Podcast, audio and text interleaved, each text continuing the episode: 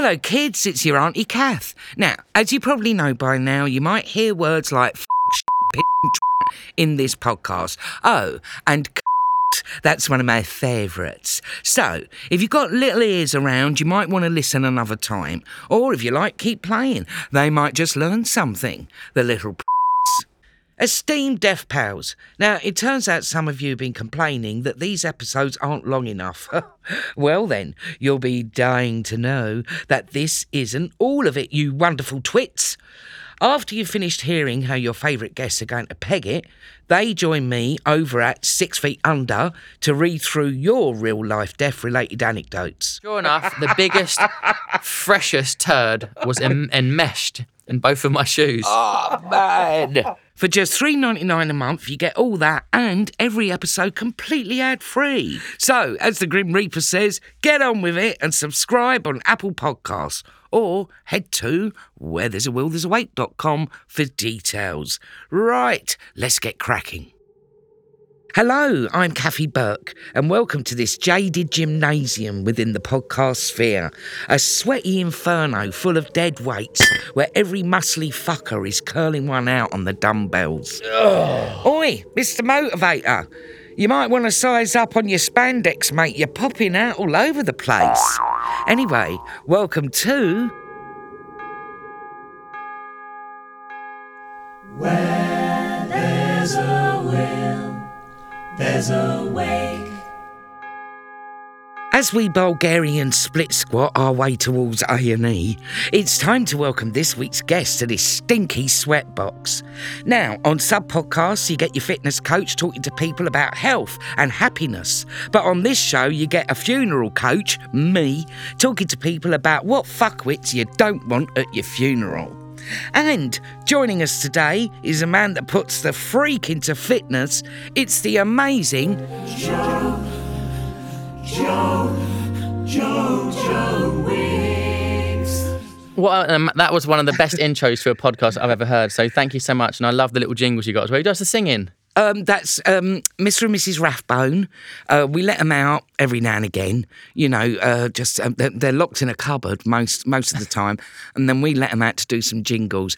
And I think there was a little extra thing there for you, Joe, um, where Mrs. Rathbone was doing out of breath. Yeah, like she's in the middle of a workout sort of thing. Yes, absolutely. I love that. So, No, nice uh, touch. Yeah, so that's it. She's probably done a body coach HIIT workout on YouTube. Yes, absolutely. And I should just say as well, because it's lovely that you mentioned the introduction. I think the listeners uh, are conned into the fact that I write the introductions and I don't. They are written always by our magnificent goddesses, either Charlie, Naya, or Katie. So we have to thank them for these magnificent uh, intros. Yeah, they're they very good. I- together for very, us. very witty, and also like that you're um, you're effing and blind and cussing already because I knew that was coming. I listened to the Danny Dyer episode, and you two could Ye- swear together, couldn't you? Blimey. Oh my god! If there if there was a competition, I I, I think Danny would win. Um, but you know, I th- I think we're quite close in our uh, Anglo-Saxon appreciation. Well, I've got a little story for you. So, one of Go my on. first ever words, my mum and dad tell me this story. I was born in 1985, Yeah. council estate, grew up. So, I was obviously around a lot of swearing because the first word that came out of my mouth, honest to God, was the C U N T word. No. Said on a bus. Yeah, I was about one, one maybe one or tw- tw- 13 months old. So, that I am a swearer by Wow. nature, but I'll try and keep it clean because I am a family brand and I. You are a family brand, and I did say before we started recording, I said to Joe, and I'll try not to swear as much either because you're a family brand. Not really, I know, because I usually just sight read the introductions because I like them to make me laugh as, as well as our listener. Didn't realise there were so many fucks and fuckwits in it. God, goddess, Charlie. You went straight out the back. Yeah, went Yeah, straight yeah. for it at the, at the, the stable, whatever they say. But anyway, people know not to, this isn't a podcast you can listen to when you've got the kids in the back of the car. You say that, didn't you? So that little warning sign at the beginning, isn't there? You know, if, you, if you're not into swearing, piss off. Exactly. so anyway, listen, I know you've got a very, very busy schedule, so we're delighted that you're able to join us, Joe, because you've got this wonderful new book coming out, which is called Feel Good in 15.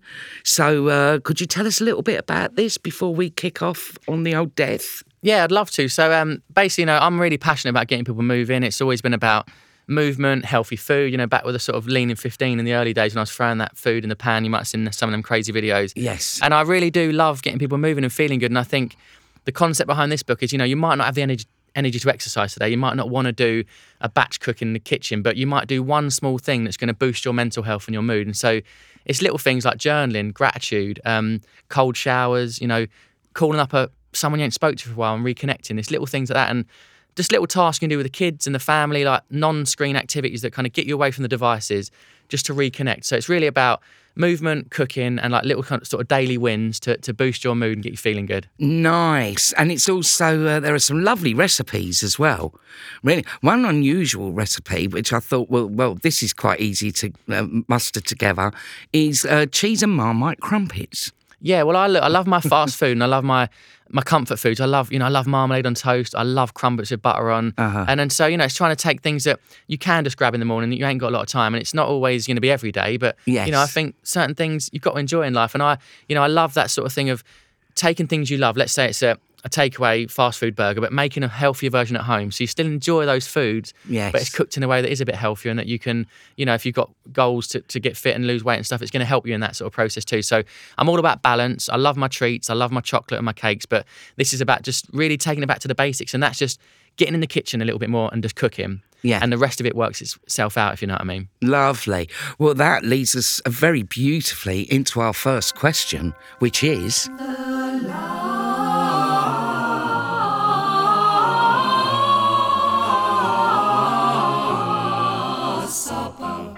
So I've sort of given it away in that last answer, but I think one of the greatest inventions in, in the world is a burger. I Okay. think, you know, wherever I go in the world, if I've eaten in a nice restaurant in Santa Monica or if I'm away somewhere with the family in Italy, I always end up going back to the burger. If there's a burger on the menu, and that's why, you know, when you go to a restaurant or a pub, normally they've got a burger on there because they say it's the most popular dish. There's ever on a menu, like Gordon will say it or Jamie will say it. Uh-huh. The burger on their menu is always like the most ordered item. So I think people just like love it. But for me, you know, it'd be a proper you know, like double smash patty Mm-hmm. with the burger sauce, you know, jalapenos, all that kind of mustard, and you know, like it's just dripping down your chin when you bite into it. oh, yeah. lovely, lovely soft bun, and just like a really good portion of um, I like parmesan truffle fries. You know, when they put the parmesan and truffle on Oh it. right, yeah, yeah. I'm not like I'm not. See, I'm not. I'm, not, I'm veggie. Well, I'm not veggie. I'm a pesky, so I eat me fish. But truffle, you you've really got into truffle, and I, I'm not into it. You know, I find it a bit too musky. Yeah, no, my brother's the same. He said he was having it. He, he lived in Singapore for you, and they put it on everything, everywhere you go. And he said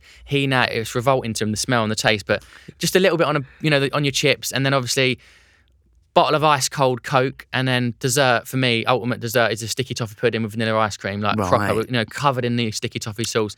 And um, that is kind of my dream, my death row meal. If I was, you know, last day on earth, Yeah. I would be having a good burger and chips and a sticky toffee pudding. I'm a bit surprised about the Coke though, because it's quite gas. It's you know, it's not meant to be that healthy, is it? Coke. It's, Yeah, well, uh, I, like I said, I'm I'm very. I did say this off air, but I'm very windy, and there might you might have seen the YouTube video. I accidentally farted live on a YouTube video. Oh, did you? And it went. You know when you think you're not live, and you think I'm going to let it out quickly. Anyway, I was Yeah. live. It went all around the world, but that's probably because of my love for fizzy. I love. I do love a can of Coke. Like Right. San Pellegrino or a bottle of Coke. Uh-huh. Um, but I'm all. I feel like I'm always bloated. Something in my tummy is always fermenting. I've got. I'm full of gas. Right. And um, yeah, even I eat well. I think probably got some kind of intolerance that I don't know about. You know. I thought, imagine if I'm doing the video Mm. and I'm doing, you know, a live workout in front of hundreds of million, well, hundreds of thousands of kids, and I fart during a, doing a sit up. So I thought I've got to let it out. So Yeah. I went three, two, one, and I quickly blasted it out, not realizing the link was obviously obviously connected and it was buffering, and it went live. And I, in the end, I, you know, I put my hands up, and said. Listen, guys, you might have seen that because someone had screenshot it anyway. It was on all over the internet. Yeah. So I said I owned up and shared it again, and people said it was the funniest thing of the year, and they needed that during the lockdown. You know, Of course. they needed a little bit of laugh. They said it's the funniest thing I've ever seen. That's it. And farting's fine. Farting's normal and natural, and you know we shouldn't be embarrassed. It's the smell, isn't it, that's offensive. But I think the noise is uh, very, very funny. Well, I always try to um, basically I try and like muffle it, so like I'll cough or I'll Oh, oh, sit on a chair like this. I'm hoping I can muffle it with this sort of nice furry chair. But Yeah. the truth is, you know, it does make people laugh, doesn't it? It always does. It does. But listen, when you get to my age, you cough and the fart happens anyway. Right. So now we move on to The death. tell us what happened, babe. Well, I've never really contemplated that question until I saw the you know the, the questions, thinking right, what, what how do I want to die, and what do I always think would be my death? And I like to think I'm going to be still you know, in my 70s and 80s, still doing pull ups and press ups. I see these guys. I go to Venice Beach in California. Yes. And you get all the old, you know, bodybuilders from the 60s and 70s that are still there Uh-huh. training. They're, they're in great shape. So I'm quite inspired by that thought of if you stay active through your life, you can still have an amazing physique and still be strong into your old age. yes. Um, and I shouldn't tempt fate, but when I, when I, well, basically, I'm into motorbikes, so it's one of my pastimes. Is I go out on the motorbike with my dad and my brother. We go on little tours, and I always joke, and I shouldn't because it's like tempting fate. But I said to, to Rosie, if I die on a motorbike, I'll have a smile on my face. Yes. because I am always, I'm calm, I'm, I'm enjoying it, I love it, and as long as it came from the side or the back and I didn't know it was coming, I think I'd be Right. If I was about to hit an object in front, then your your ass is going to go and you're going to know in that moment this is it, it's game over. So yes. you'll have fear. But if you just get taken out from the side Uh huh. or from the from the rear in an instant, Yeah. I would have I would have had a smile on my face. So that that's kind of the way I sort of don't want it to happen. But if it did, I'd be happy. Well, I could see you as a, a you know, a very sprightly, um, lovely man in your nineties, still on your motorbikes. So I think it'll happen then when, when you're much, much, much older. Yeah, that's the aim. You know, people people say you know with cycling and sort of motorbikes, you can do it into your old age. So I, I do love that. But um, if I was going to do it in a more kind of in a nicer environment, it would be you know around my kids because my my grandma actually died recently this year. And Oh, one sorry, thing that was lovely is that um you know my mum and her brother and her sister they were in the room and it was almost like when they all got to the room, she took her last breath. Yes. And so the thought of that, I think there's no regret there. You were there in that moment, and I think that's a nice thought. So obviously, I've got three kids, um, and when I pass away, I'd like to know that maybe uh, they were there with me, and and they I wouldn't have any regrets, and, and wish that they had been in you know in that room with me. Sort of thing. Yes, absolutely. And I read because you want more kids, didn't you? Yeah. Well, we've got three, and Yeah. I know I know it seems mad, but we we just love the idea of having a big family like chaos and the different ages growing up together and that dynamic around you know kids and stuff. So I yeah we've got three. We're gonna have another one and hopefully if she falls pregnant obviously and then we might have a little break and see how we feel. But Yes.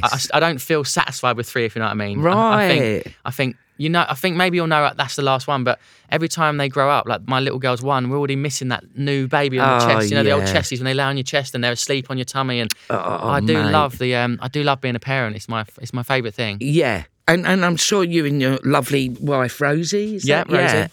You know, yeah. Why not? Why not have loads?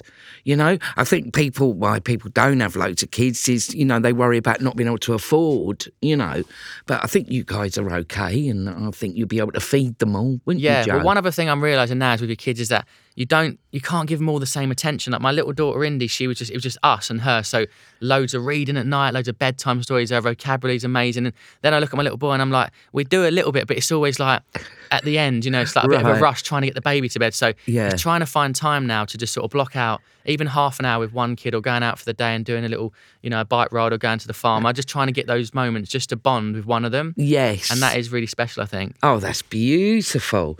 Oh, this isn't like our usual um, episode, is it? It's, it's. I mean, it's lovely. It's like Disney.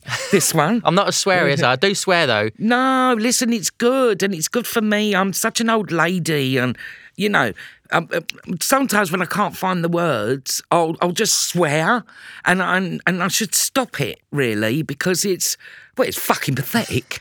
I've got a new game that I'm doing. Rosie don't like this, but Uh. because the kids hear me swear, and it's like it's part of my vo- vocabulary. You know, when you grow up in that environment in a cla working class family Yeah. on a council estate, everyone's swearing. It's part of it, and words are powerful, but they're also just a part of life. It's comedy, it's humour, isn't it? So Yeah. I've got a game where in the car we play. It's called the swearing game, where I only let them in the car think of a swear word, and we sort of we say a we say a swear word each. We go around in a circle until we run out of swear words. Right. So you know, it's just so, so they know that this is part of life. We all use this language. You're going to hear it, but we, we we say it in the car. We don't do it in nursery or when we're out with our family and, and friends and Right. stuff. So it's really funny because they come. I say I say you know your shit house quite Yeah, a lot. yeah. So Indy went to me, Dad. You know you say shit house. What if I what can I use this? Can I say house? so I was in the back laughing my ass. Well, oh, sorry, I was driving there in the back. So yeah, it's just like a fun little game, but just to know that it's okay. We're going to swear in life. Don't worry. It's not the end of the world, but just don't use it offensively and, and aggressively. That's it. That's it. And I think also kids know, you know, it's that keeping things from them is the worst thing in, in a way. Do you know what I mean? It's good to be sort of open with kids and, and let them know, but there there are suitable environments, you know? Totally. So in the car, it's a bubble. It's a safety bubble, and I'm hoping they don't go into school and nursery and actually bust out in them words they use. Move out the fucking way. I want to get to the fucking trampoline. so, right. Don't go anywhere. We'll be back after this short break. This is an advertisement for BetterHelp Therapy online. Goddess Charlie, you all right? You look a bit tense. What makes you say that? Well, you're biting your nose and your leg is shaking like a horny chihuahua. Oh, yeah. Now you mention it, I do feel a bit stressed. Come on then, spill the beans to Auntie Kath. What's on your mind? That's the weird thing. I don't actually know. It could be the endless sleepless nights I spend strategizing on how I'm going to get a ticket to Glastonbury this year, or it could be the triple espresso I necked to make sure I didn't fall asleep on the way to work. Blimey, Goddess. Whatever it is, you should invest some time in getting to the bottom of it. You're right. It's no good letting things fester and get out of control, especially when it's so convenient to talk to therapists now. Ah, you mean our friends at BetterHelp? Precisely. It's entirely online and suited to your schedule. With over a thousand therapists in the UK already, BetterHelp can provide access to mental health professionals with a wide variety of expertise in mental health. And our listeners get 10% off their first month at betterhelp.com slash wake. That's better, H-E-L-P dot com slash wake. Do you ever wonder how celebrities order food? Like, is Sarah Paulson a Diet Coke or a regular Coke girlie? Some peasant coke? No. Or how does Sofia Vergara order a pizza? No, nothing. No tomatoes. I cannot eat tomatoes. No tomatoes? Yes. Are you cool with mushrooms? Not really. If these are the details you need, and I know you do, I have the podcast for you. I'm Jesse Tyler Ferguson, and on my podcast, Dinners on Me, I take some notable friends of mine out to dinners in Los Angeles and New York City. Listen wherever you get your podcasts. That thing was delicious. Uh, what would the public response be, do you think, to your passing? Oh, that's a good one. I mean, I don't, I don't imagine there'll be some massive like procession and like some big carnival parade, but I don't like to think that people will remember me positively and fondly as, as that guy. You know, I think my, I think my ultimate gift and achievement in life was, you know, the PE with Joe lockdown workouts because I got people through a difficult time every day, Yes. and it was routine, and you know, I made people laugh and just forget about what was happening. So I think I'm not everyone's cup of tea, but I think that if they just look back to that one moment in time where I was giving all that time and energy to help people through a difficult time, I like to think that there's a positive kind of you know memory that I was a good guy trying to do good stuff, and you know I helped people through that. Yeah, mate. And I watched your um, beautiful documentary. I have to say, if you've not seen Joe's documentary, listener, it's still on the iPlayer. I found it incredibly moving, and uh, I uh, I did get a little bit concerned about you, Joe, because obviously you know you you do help a lot of people, and I did get concerned because you you know you sort of feel like you have to reply to everybody. Have you managed to sort because i think you did the documentary about a year ago. Have you have you managed to just sort of wean wean yourself off sort of feeling that you have to reply to everybody? Yeah, that was a really tough thing to do that documentary because I opened up basically it was like therapy. I was going back into my childhood trying to understand my parents' mental health issues because at the time I thought my mum just was obsessed with house cleaning and she had an eating disorder and she was anxious and you know she was bulimic and all sorts of stuff. So I thought that was normal and then my dad obviously was suffering with addiction for, from heroin addiction. So it was chaotic, but we had that we had the conversation and I was learning so much about them and what I realized is, you know, if I'd been in the conversation a bit younger and understood them, my life and my kind of relationship with them would have been a lot better, I think. But it was all so secretive and yes I couldn't talk about things. So, you know, it was difficult, but I'm definitely um I, I am a carer. Like I've always been a carer. I've looked after my mum and dad and always been worried about them. And so I do get a lot of joy and, and kind of self worth from helping others and reaching out and sort of supporting people. But I'm definitely not doing the eight, nine hours a day on Instagram anymore. I was doing a lot of DMs. oh good I was right in the middle of it. It was the eye of the storm because I was I was filming the documentary and also putting out content around mental health, and therefore the, the, the amount of comments that were coming in, you know, hundreds of messages a day from people saying, you know, I'm struggling, you know, I've got this d- depression or my dad's an addict, and so basically it just become like it magnified it all a little bit. But yeah now I'm not talking so much about it. Obviously, that's not coming in as much. If I did a post today saying, "Look, I want to hear about how you're doing, how's your mental health," I'd get bombarded with a lot of heavy kind of content and Yeah. messages. But I still have that part of me where I don't want to ignore someone. And if I if I see a message that's really wonderful that needs a bit of support, I'll flag it and then just come back and do them sort of when I'm in the mindset for it, when I've got the energy. So, you know, texting someone saying, "Listen, you're going to get through this" is one thing. But if I send a 60 second voice note to them, it really means a lot to them. It really helps them, it really lifts their mood. And I'm I'm basically just listening to them understanding what they're going through and say, look, why not try and um, reconnect or have, have a phone call with your nan or speak to your mum today or go for a little walk, get some fresh air. And these things, it creates change. It truly helps people. So Yeah. it is addictive. That's an addictive thing to give and help. Yes. But I'm definitely a lot better than I was. I'm doing sort of three or four hours a day on the phone, really, rather than the sort of eight or nine hours I'm doing at that moment. Right. I mean, bloody hell, though, Joe, three or four hours of it, that's more than anybody else would do, I think. And also, I think as well, babe, that the people that love you and follow you and stuff, they wouldn't, you know, the last thing they would expect is a reply. They know how full on you are. You know what I mean? That's why I love it. But that's why I love doing it because they just they, they always start the thing with you know I know you're never going to see this, but I just want to say thank you for getting me through lockdown or you you know your free videos you share every week on YouTube because I can't afford your app, I can't afford your book, but Uh-huh. the stuff you share has transformed my life. That is so motivating to me, and it keeps me in line with the mission. It keeps me focused, and so I do love it, and I'll never disconnect. I could pay someone to run my social media. You know, you get community managers, and Yeah. they could pretend to be me or they could pretend to be someone else. But the truth is, I need to be connected to my audience because otherwise, it's just numbers and views, isn't it? It's just like Yeah. people and followers. But actually, when you get down into that and you realize what I'm doing with my time and my body, and my energy is really changing lives. And so, yeah, I love it. But I'm definitely not going to bed every night going, oh, I should have done 100 meshes. I feel bad. I'm just thinking about the impact on those 10 or 20 people a day and not thinking about the ones I missed out on, maybe. Yeah, because it can't be a detriment to your own mental health Yeah. and your own family. You know, your family need and deserve your time as well. But I do, I, I I really do admire you. I, I, I, I, you so I much. think it's wonderful what you do, and I loved your documentary, and I love the fact your family took part, and your lovely mum and dad were very open as well.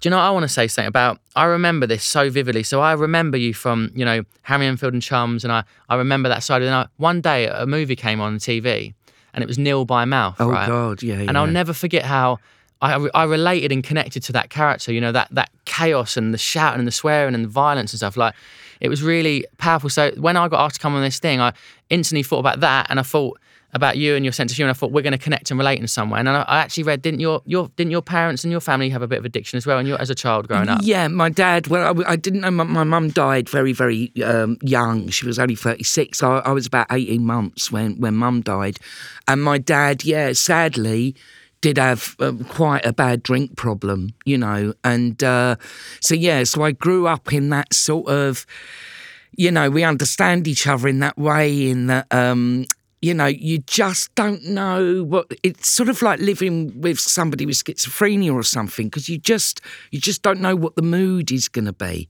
Yeah. And you could sort of the, way- the way the atmosphere can change in the house. You know what I mean? And uh, but I'm very pleased, much like your own your own dad. Um, my dad uh, stopped drinking about ten years before he died.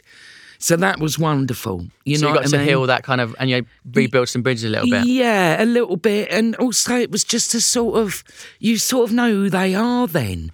Because when, when anybody's got an addiction, you don't really then they're not really their full selves as Yeah. a person. Maybe that's why you connected with the documentary because I think you know when you're from that environment where it's, it's very unstable. You know, and look at us. You know, we we we obviously wanted attention. We wanted an audience, community. We wanted people to look at us and think Yeah. we're funny, and you know, and we're here. We are. You know I mean? So sometimes your childhood really shapes you. It definitely steered me away from that destructive life of drugs and alcohol, but it gave me an energy to like, I want to be different. I want to be a good dad. I want to be present. I want to be a good husband. And you, you know, so I learned from these mistakes, and so my friendship with my dad is amazing today because of all those things I've learned. It, was, it was difficult as a teenager, but now we have a great friendship. So I just thought, I thought it's a positive thing to share because you can fix those broken relationships and you can come out of it feeling more compassionate and loving towards that. Because an addict is an addict for a reason. It's trauma. They're, they're trying to make themselves feel better. They're trying to numb the pain of maybe Yes. losing his, his his partner was tragic, you know. So there's that you still understand, don't you, the journey and why Yes. different people deal with trauma and how that becomes an addiction in certain ways. That's it. I mean, it's just a shame you sort of learn all that uh, when you're much older. Do you know what I mean? Yeah. And uh, and I just think it's wonderful. You're very very lucky that everything was learned and everything was sort of understood, and your dad was able to get himself off the heroin, and you're able to have this relationship, and he's got a relationship with his grandchildren, and you know, I, Yeah, I- love that because a lot of his, you know, a lot of his friends ended up in prison or they were they died of overdoses. So I always think about how lucky and blessed I am that he survived it and that you know I can still have memories. I'm not talking about him in the past because Yeah. you know addiction with heroin is just like a roulette. Every time you're shooting up, you know you don't know what's going to happen. So Yeah. I'm very grateful that he's alive. And yeah, we have a, we have the uh, the connection through the motorbikes. We once a year we go on a bike ride. Me, my little brother George, and my dad, and it's just fun. And I love that. I love that we get those moments to to bond, and there's no resentment there towards him at all. Uh huh. Wonderful. Wonderful. Okay. So getting back to your demise, your fantasy demise, um, what publication would you like your obituary to be in? Oh, I mean, I'm I've obviously done interviews with all the kinds of papers, but they always get the facts wrong, don't they? They go, oh, Joe Wicks from Essex and Joe Oh, Wicks with three kids and all this. But um, I don't know, maybe just like a nice social, you know, like a nice social media thing where someone just puts up a video that gets shared or a nice little kind of, um, like a little montage of me, like a little clip of the highlights of my life. Nice. I think that's beautiful. And we must have the farting one in there, though, as The- well. Oh yeah, the fart would be in there, and obviously the silly Billy dance, and when I headbutt the ceiling and try and do the splits and pull me hamstring, all those moments because that just made everybody laugh. You know, I was bouncing around dressed as a Harry Potter one day, then I was a panda the next day. I was a I was a whoopee cushion. Um, Whoopee cushion. there's a lot of funny moments. Yeah. Fabulous. Good for you. Right. And now we'll move on to. The funeral. So, folks, before we get into hearing all about Joe's funeral, let me tell you there's more to this podcast, so much more. Hit subscribe for access to our bonus content over on Six Feet Under, where we keep our guests with us a little bit longer and have a laugh at all your brilliant funeral tales. And it it was velocity. It, it came out. It got faster at the end. So I was like trying to get it out. It And, was um, so good. Plus, you get every episode completely ad free, including these main ones. Hurrah! So, to find out how to subscribe, just go to where there's a will, there's a wake.com. Okay, back to the fantasy world, Joe Wicks. So, you've croaked it. Where are we having your funeral? What's going on? I've only been to a few funerals in my life because, like, my mum had me so young. Yes, so my mum had me when she was nine, 19. Wow. So, like, my mum and dad are still about. I lost um my grand grandma, my nonna, who my Italian grandma was. I didn't have a really close relationship with her, but they're very sad. I find them very sad and emotional. And even whether, even if you don't know the person so well, you see other people crying, and you, you know the family nearby, and I just always break down. I always cry when a bride or groom walks down the aisle. I find it very emotional. Yeah. And obviously at a funeral, I've, I've been to a couple and they're very heavy. So I would like to have more of an upbeat, fun celebration. Like some cultures, you know, they have parties and they have fireworks and balloons and stuff. So Yeah. I visualize my funeral being similar to my wedding, which is we rented like a little barn in Surrey. There was a field, and and we had a barn with sort of food trucks. So I had a burger food truck, one doing like um, chicken satay and skewers and things, and the other one was doing like, ice creams and whatnot. So that's the food sorted. Right. Because I think people love coming together over food. Yeah. Um, and then we hired um, Ferris wheel, we had a carousel, you know, old school like hammer, you know, the old hammer where you shoot Oh, the bell yeah, up. yeah, so yeah. I made it a fun thing where people gathered around in different spots and I think that should be the same for my funeral. So those same people, there were 75 people there. They were the most important people in my life. I didn't Yeah. invite loads of randoms, even like cousins, di- cousin and cousin. I just thought I just want it to be the tightest, closest people I know. Yeah. So I'd get all them people in the same field, in the barn, playing the music, and it would just be, you know, a celebration and say like, look, Joe had a great life. Uh, You know, we had an amazing time together. Let's have a little dance. Yeah. And it'll be all the music, you know, Craig David, Bruce Springsteen, you know, old Tamla Motown and a bit of Bob Marley, and just everyone just vibing, you know what I mean? Yeah, That'd be yeah. lovely, wouldn't it? Uh, that'd be gorgeous. I want to go. You're Although- invited. Well, I'll probably peg it long before you, mate. But uh, but if I don't, uh, f- f- by some miracle, yes, I want to be there. I will be guest number seventy six. You're allowed. You're invited. I'd love you there, and you can do a few jokes on the way in, can't you? I could, I could. Well, I'll probably tell them to fuck off. Do you know what I mean? We do a joke. I'm not a performing monkey. Fuck off. That's the joke. That's the comedy. That's what we miss. That's it. Well, I do get asked uh, down the street. People will go, you know, um, sh- shout out, fuck off, or whatever. You know, people want me to swear at them. Yeah, well, that's the humour that people relate to. Like, I find it hard. Some comedians, you know, some of the stand-up comedians, I don't relate to their humour, but someone like um, Micky Flanagan, I get that, and I Oh, was I love you know what I mean? Micky So Flanagan, I yeah. laugh at that sort of humour because Yeah. I grew up in, you know, a building site and talk, you know what I mean. So I think it always comes down to who you connect to with the humour, doesn't it? And what you That's grew up around. it. That's it. And what about what are you going to wear in the? What are you going to be wearing in the coffin? So did you know that I was once voted in the top ten worst dressed men in Britain by GQ magazine? No way. Yeah, someone had it in for me. So basically, I'm either always Someone had it in for me. I'm either always like you know, not wearing a top and just wearing some shorts, or I'm Yeah. wearing like tight lycra and sports kit. So I suppose it's because I'm not very fashionable and I don't care too much about fashion. But I'd imagine I'd be in a workout kit. Yeah. You know, a pair of short, pair of Lululemon shorts. Yeah. Little vest, maybe a little sweatband, like in theme with a kind of body coach because it's the body coach. I'm in the coffin, obviously croaked it, but Yeah. I still like to believe that I will be one of those guys that's still exercising and still encouraging people to stay fit. Like, look at Mr. Motivator. He's 70 years old. And he looks incredible. and I met him and he said to me, Joe, I still do, you know, 70 press ups a day. Wow. Um, I still I still keep people fit and he's still trying to get him and his wife do live Instagram videos. And I just think it's so wonderful that he's there. It really Still trying to get people moving, you know? Yeah, yeah. Love Mr. Motivator. Well, you'll be in this wonderful outfit then in, in your in your coffin. What about your pallbearers? Are they the ones that carry the coffin? That's it, babe. yeah, well I, my my plan and my wife's plan is to have six kids, right? Yes. So three on each side. Nice. Um, and that's a big old squad. That's the dream. But yeah, I think it'd be nice just to have your kids carry you in, and you know, hopefully by then I'll I'll, I'll probably be a bit heavier, so that you know, because I'll probably just I, I'm sure there'll be a time when I want to chill out and stop exercising and stop eating, you know, eat a bit more food. So Yeah. probably be a bit heavier, but because there's six, and they'll be able to carry me. Uh-huh. Um, and yeah, I just think that's that's kind of the way I do it. I carried my grandma. It was very emotional, and we was all a bit wobbly, and you know, it's just seeing.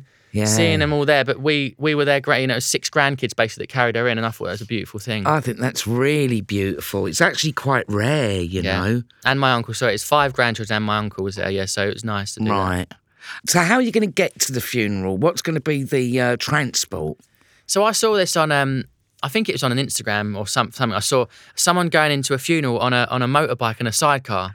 So you know, like obviously you got like the normal hearse. That's obviously not not exposed. But I thought the idea of having a an old Triumph motorbike Yeah. with like my little boy Marley because he's obsessed. He loves motorbikes. I've got them into. I've got their little Yamaha Uh, Kiwi 50. So it'd be Marley and Indy driving the motorbike, and then me alongside, sort of on the sidecar, if you imagine. Yes. And just rolling up, not doing wheelies or burnouts or anything, but just cruising in um, and turning up on a Triumph. Yeah, because I've I think it's like a passion of mine, and I think the kids would find that quite fun. And it's yeah a bit different, isn't it, than having a, a hearse and it being all about the flowers. I think just get the motorbike, Yes. kids in a nice open face helmet, and they'll hopefully be um be cheering you know cheering me on as I go down the uh, well I was going to say down the aisle. Then what do you call it when you go down? Uh, well, it is an aisle, isn't it? Oh yeah, it? down the But- aisle to your to your cremation yeah. burial. And the motorbike will go all the way up to the altar with. Uh, I- I I think it's a great image.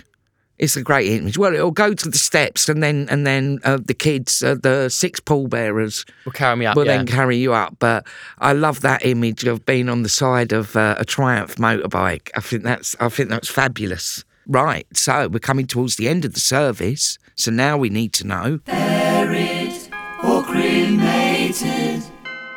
I think I'm more of a kind of cremation kind of guy because my grandma, as I said, was buried. Sorry, she was cremated, and my mum got some of the ashes, and she's made these beautiful little charms. So my little daughter Indy's got one of those, um, you know, those bracelets you get with all the charms. What they call them? Pa- Pandora bracelet. Oh yeah, charm bracelet. a charm bracelet, yeah, from, from Pandora. And basically, Yeah. my, my, she's got a little love heart, and it's compressed ashes. They put it into the gem. So Yes. I like that idea. You know, a little key ring, or a little um, like a little but- button or a badge that you know each of your children could have as a as, as a little souvenir that they could sort of carry and wear you at some point. So maybe like an old sovereign ring. Yeah. And you get a little bit sprinkled on. That's a nice idea, I think. I mean, it is. It's sort of amazing what they can do nowadays. It really is incredible. And these little items of jewellery, and I, I, I- I think it's such a good idea. Such a good idea. suppose is there any ashes left over to scatter anywhere? Would you Would you like a scattering?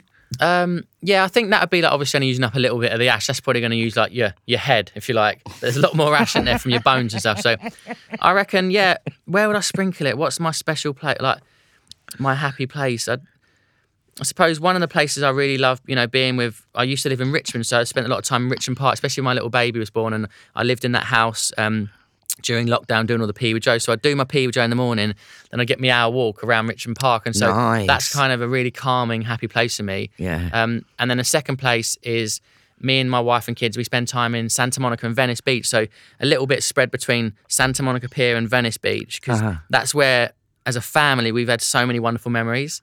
Um, and it's just us as a unit, um, n- no one around, no social media, no cameras, and just us being a normal family. And you know, no one recognises me out there. So when I'm there, like I'm completely relaxed, I'm completely on my own, and I, I quite like that contrast, really. Nice. So we'll have a little bit of you scattered over Venice Beach. Beautiful, where all the beautiful people are.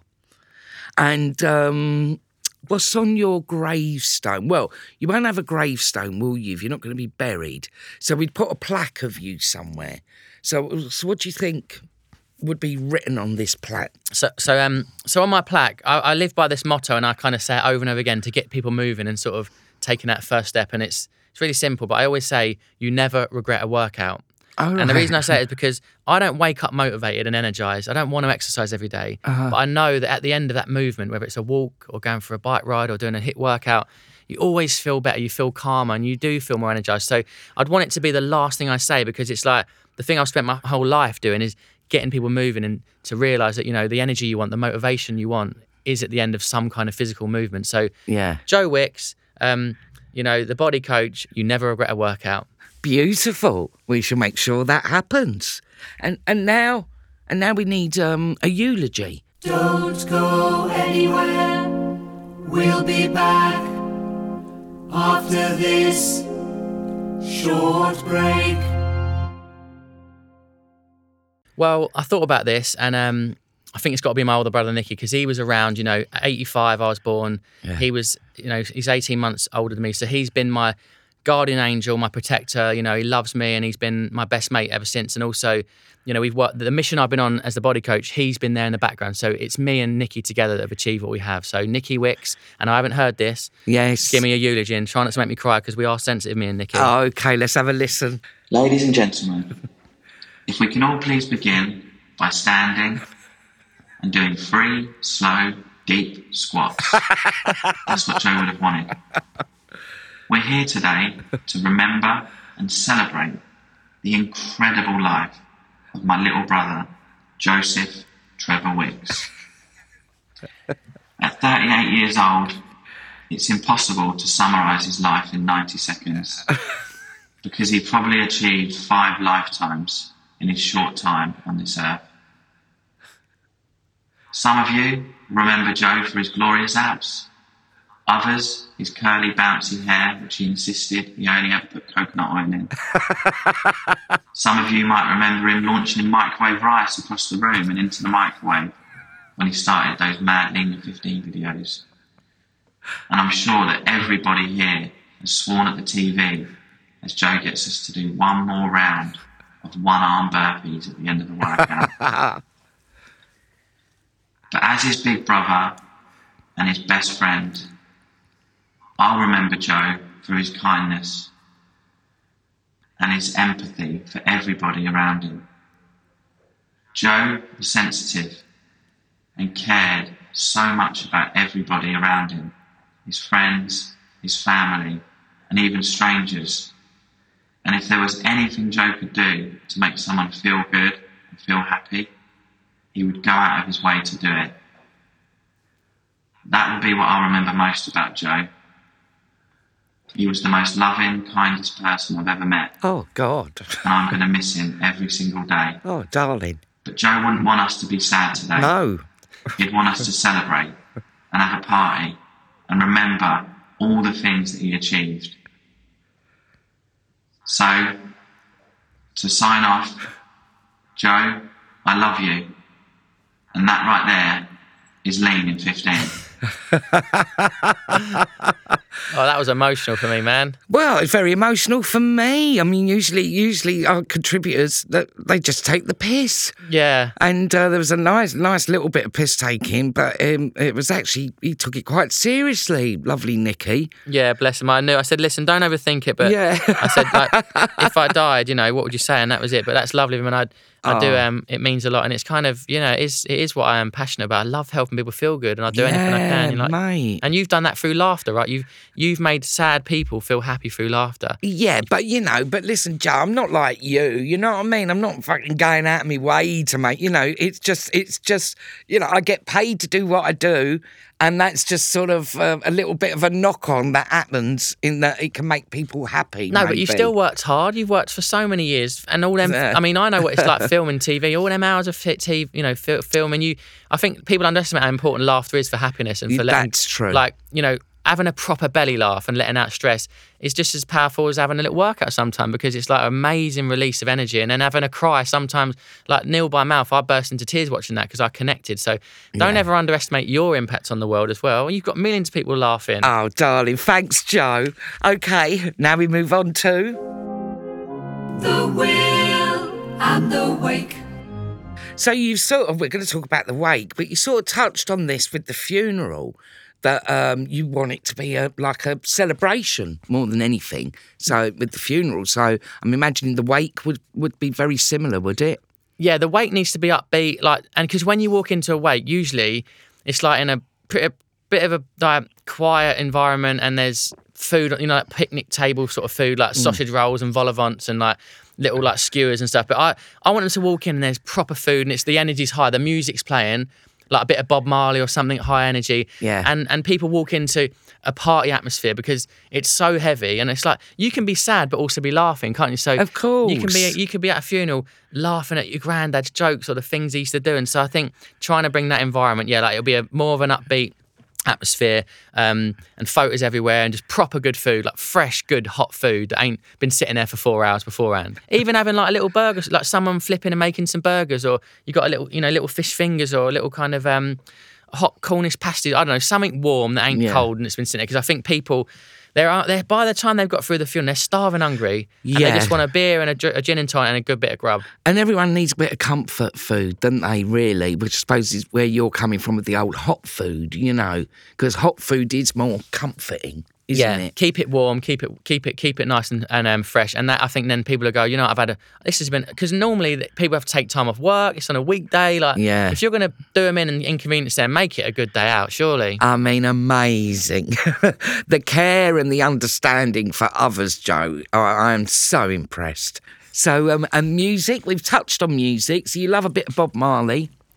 Two kind of yeah musicians that really bring me back to my childhood. I actually done Desert Island Discs, and you, you might have heard that. And I I chose did. I chose Bob Marley songs and UB40 because they're the songs my mum would have on repeat. You know, Red Red Wine and um, you know Bob Marley, Three Little Birds. I just grew up listening to that. So, you know, that is the music that kind of whatever mood I'm in always makes you feel a little bit happy. Because although my childhood was chaotic, it was mad.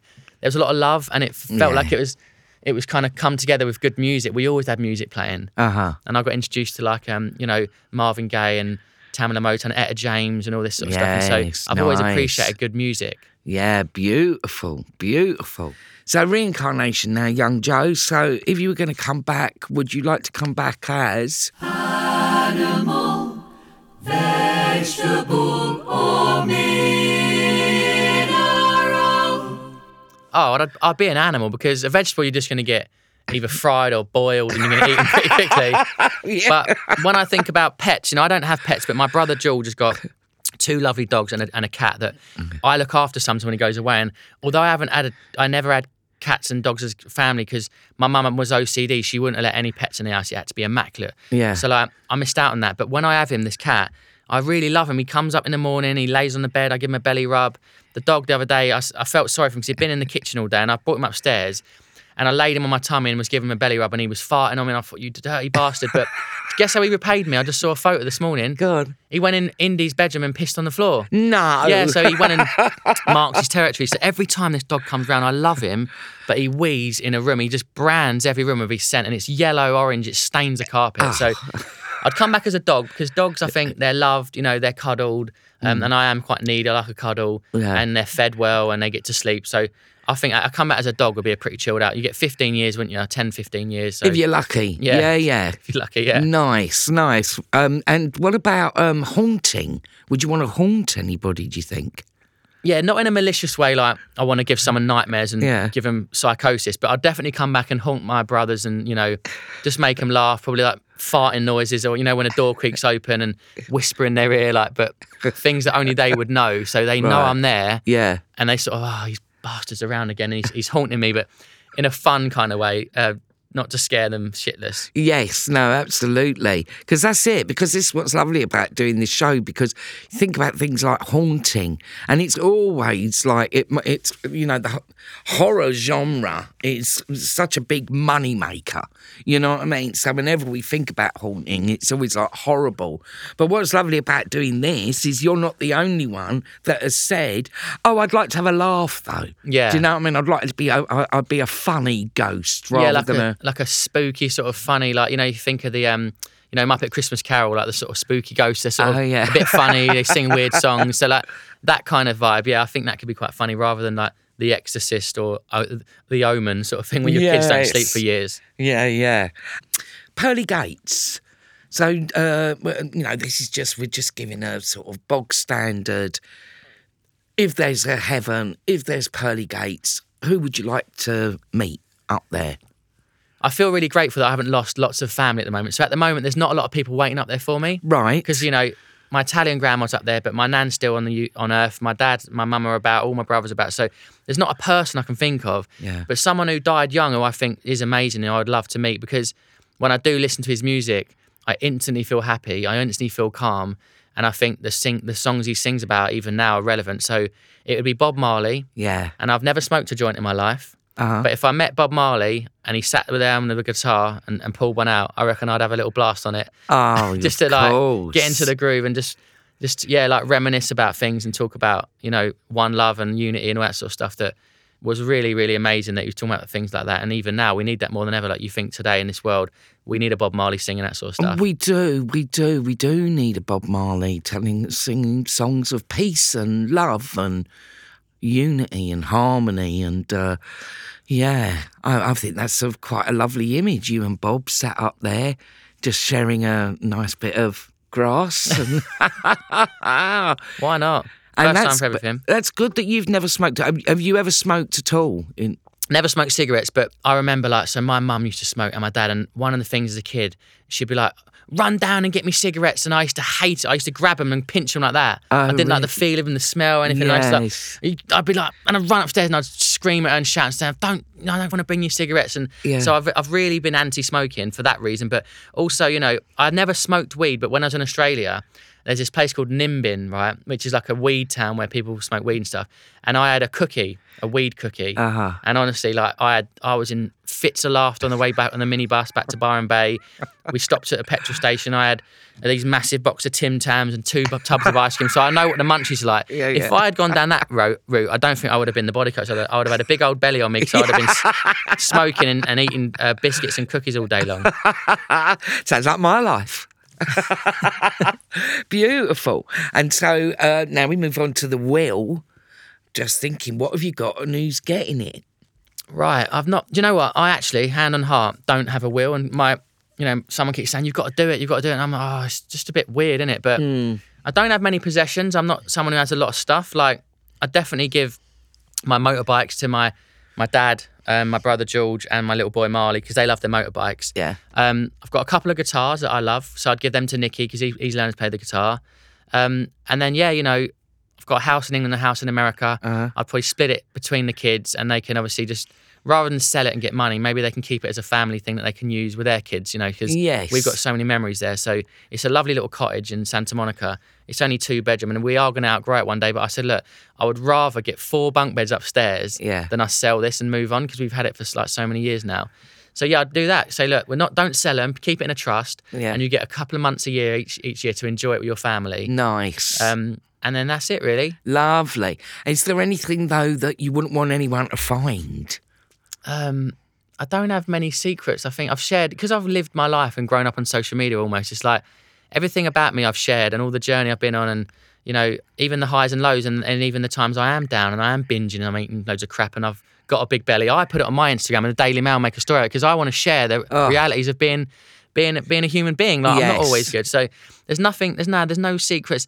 Um I don't know, dirty underwear and smelly socks maybe because I have piled I'm quite bad like I'll leave it on a on a chair in my bedroom. Let's go pile, and I'd- I have to wait till like the end of the week to do it. I can't be able to do it every day. So Right. in the end, Rosie just got fed up with saying anything, so she leaves it. But when it comes to the weekend, I'll put it all away, you know, and I Uh-huh. do I do me washing and stuff. But Oh, that's good. So you do. You're quite domesticated as well. Yes. Yeah, well, that's my mum, innit? I was, I mean, I was hoovering my bed. So I was hoovering my bedroom at sort of three or four years old. I had a carpet. Yeah. She had black carpet. Uh-huh. And I talk about this in the um the podcast that she wouldn't let me use the big bit. She'd want to see lines like a colour in it. It's like imagine colouring in a carpet with a felt tip pen. That's what it felt like in my head. Yes. So weird things like that. And obviously, I was ironing my school uniform at seven, eight years old, and mm, Wow. doing my bed twice. And if she came up and that bed weren't done, Yeah, she would say, "Pull it tighter." Get out of the way, and she'd push me out of the way, and she would do it. So Wow. madness. But she's not like that now. And like I said, I, I, I love that. I she taught me to be domestic. She taught me to when I went to uni, I had to provide, I had to cook for myself, and I had to clean my stuff, and I had to look after them. So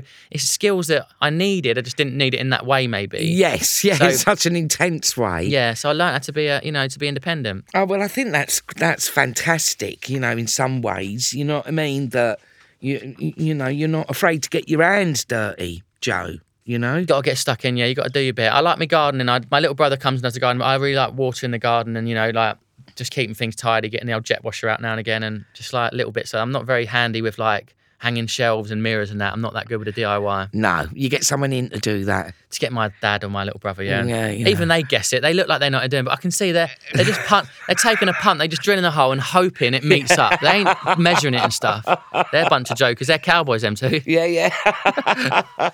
Lovely. So, listen, we're almost at the end of this, and uh, this has been so fabulous, Joan. a, a real, a real pleasure to meet you and spend some time in your company. Thank you so Um, much. I've loved it. But before we go, uh, before we release your spirit to the afterlife, we need you to leave one final thing to the planet. So no pressure, but Famous last words. what would they be? Do you think? So I'm going to pass on a quote that my dad gave to me once, and it really resonated with me. Like, and it's it's the one thing that I've always thought about since he said it. And so he said to me, Joe, if you're going to miss the bus, miss it running. Oh, And what I loved about that was it's like, look, you might not be anywhere near achieving what you want, but at least try. At least say, well, look, I didn't reach that goal, but I still went for it. And I've applied that to kind of my mentality in life with everything, relationships, with Instagram and YouTube and all the stuff I do. Like, there was no one there at the beginning. No one was actually sharing. Well, no, no one was watching my videos. And so I thought, you know what?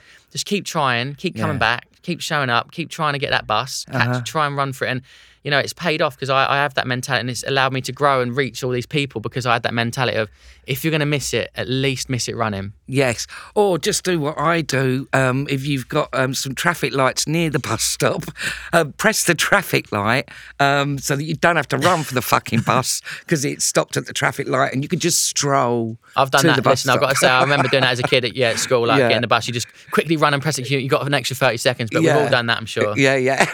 It's when you start doing it when there's no bus there. That's when you um, that's when you know you're a bastard.